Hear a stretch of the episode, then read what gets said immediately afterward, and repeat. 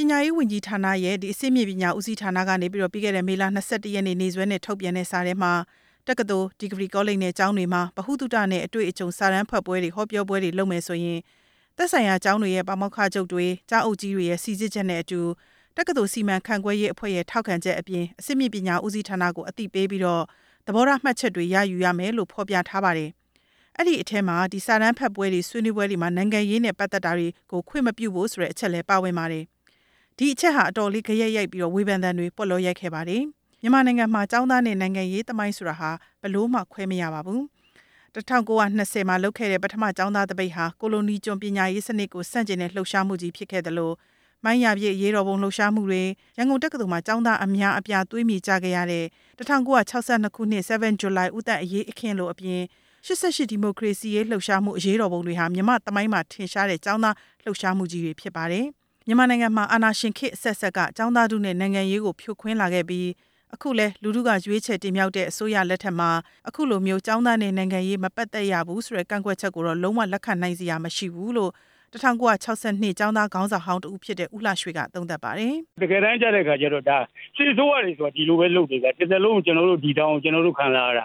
အဲ့တော့စစ်ဆိုးရတွေလုပ်တဲ့လုံမျိုးမျိုးသားတမိုစီဖွဲ့ချုပ်ကလုပ်တယ်ဆိုရင်တော့ မျိုးသားတမိုစီအဖွဲ့ချုပ်ကိုစစ်ဆိုးရလိုပဲသဘောထားမှာပဲလို့ဒီလိုပဲမှတ်ချက်ပေးကြရှိတယ်အဲ့တော့ဒီလိုလောက်တာမကောင်းဘူးဗျာတကယ်တမ်းကြားတဲ့အခါကျတော့ဟုတ်တယ်မလားသူတို့လက်မခံနေပေါ့ဒါဘာမှမတူဘူးဘုံနေဝင်းဒီလိုပဲလုပ်တယ်ဥပဒေဒီလိုပဲလုပ်အစိုးရတရားကလှုပ်တင်လှုပ်ထိုက်တဲ့လုံအောင်နဲ့ကြိုက်ညုံလို့ရမှာပေါ့ဗျအခုတလုံးမှလုံးမှာဖမ်းနာစီးတာတွေဖြစ်နေတယ်ဘိုးတော့လည်းဒီလိုပဲစစ်တပ်ကဖမ်းစီရရရင်နဲ့နေအခုတော့မျိုးသားဒီမိုစီတို့ကလည်းတည်းမှလည်းဒီလိုပဲကြောင်းသားလို့ရရဖမ်းစီရလုံနေတယ်ဆိုတော့ကျွန်တော်ဘာပြောမလဲ ကျောင်းတွေမှာစာရန်ဖတ်ပွဲတွေဆွေးနွေးပွဲတွေအတွင်းနိုင်ငံရေးမပတ်သက်ရဘူးဆိုတဲ့ကန့်သက်ချက်ဟာ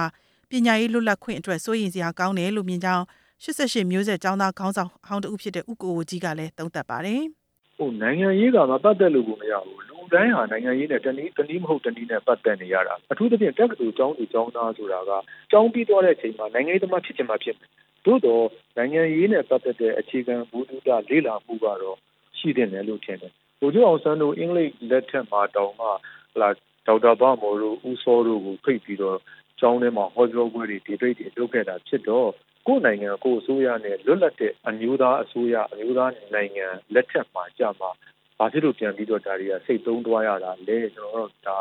အာတော်တော်လေးစိတ်မကောင်းဖြစ်တယ်လို့ပြောပါမယ်။ပညာရေးလွတ်လပ်ခွင့်နဲ့ပတ်သက်တဲ့ဟာကို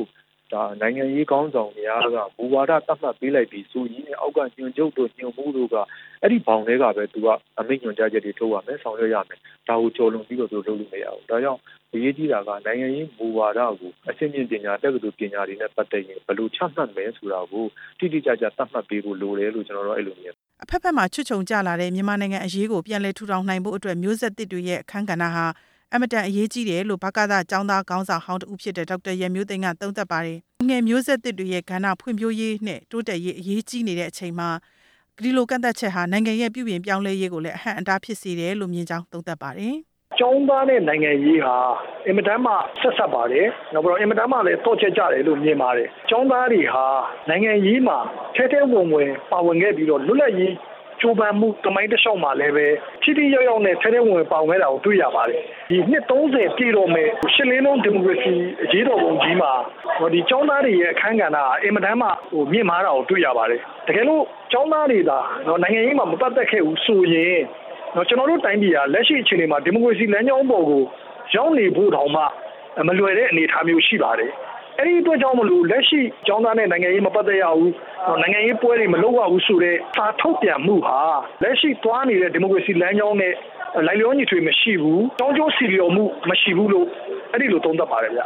လက်ရှိမြန်မာနိုင်ငံရေးမှာလူတိုင်းပါဝင်ဖို့လိုတယ်လို့အကတကျောင်းသားခေါင်းဆောင်ဟောင်းတူဖြစ်တဲ့ကိုတီဟာကလည်းထောက်ပြပါတယ် ချိန်မှာဒီလိုစာမျိုးထွက်လာတာကျောင်းသားဖွဲ့စည်းတွေကိုကျွန်တော်တို့ကညာစသလိုပေါ့နော်။စာကိုထုတ်လိုက်တဲ့အတွက်ကြောင့်မလို့တမင်မငြိမ်မသက်များဖြစ်အောင်လုပ်နေသလားလို့တော့ကျွန်တော်စိတ်ကထင်မိတာပေါ့နော်။ကျောင်းသားကလုံးဝနိုင်ငံရေးနဲ့ကျင်းကျင်းနေရမယ်ဆိုရင်ဟိုတုံတယ်မုံတုံတယ်ကြီးကတော်တော်မှားရမှာဘာဖြစ်လို့ဆိုနိုင်ငံရေးဆိုတာကအရင်တော့လိုမျိုးဟိုစစ်ဆိုရခေတ္တကလိုမျိုးနိုင်ငံရေးဆိုတာဟိုတပုံထားတဲ့ကိစ္စလိုမျိုးထင်အောင်လုပ်တယ်လို့ဖြစ်နေတယ်အခုလိုအန်ရရှိကြလို့လို့ရှောင်းရရှားမယ်ကိစ္စလိုမျိုးဟိုဒီကျင်ညာချက်ထဲမှာထည့်ပြီးတော့ကင်းကင်းနေရမယ်လို့ပြောတဲ့အနေအထားမျိုး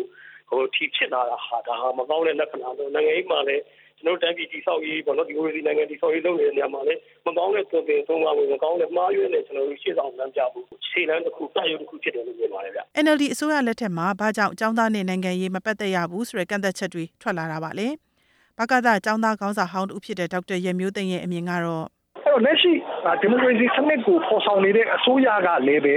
တော့ကြောက်ရွံ့မှုတွေရှိနေသလားလို့မေးစရာရှိပါတယ်ကျွန်တော်တို့မျိုးသက်တက်တွေကိုမွေးထုတ်ပေးနိုင်မဲ့တော့တက္ကသိုလ်တွေကျောင်းတွေမှာဟိုနိုင်ငံရေးအရာပဲဖြစ်ဖြစ်စီးပွားရေးအရာပဲဖြစ်ဖြစ်လူမှုရေးအရာပဲဖြစ်ဖြစ်ကန့်သက်ချုပ်ချယ်မှုတွေကိုလုပ်တာဟာတော့နိုင်ငံရဲ့အပြောင်းအလဲအတွက်အင်မတန်မှအဟန့်အတားနှောက်ယှက်ဖြစ်စေတယ်လို့မြင်ပါတယ်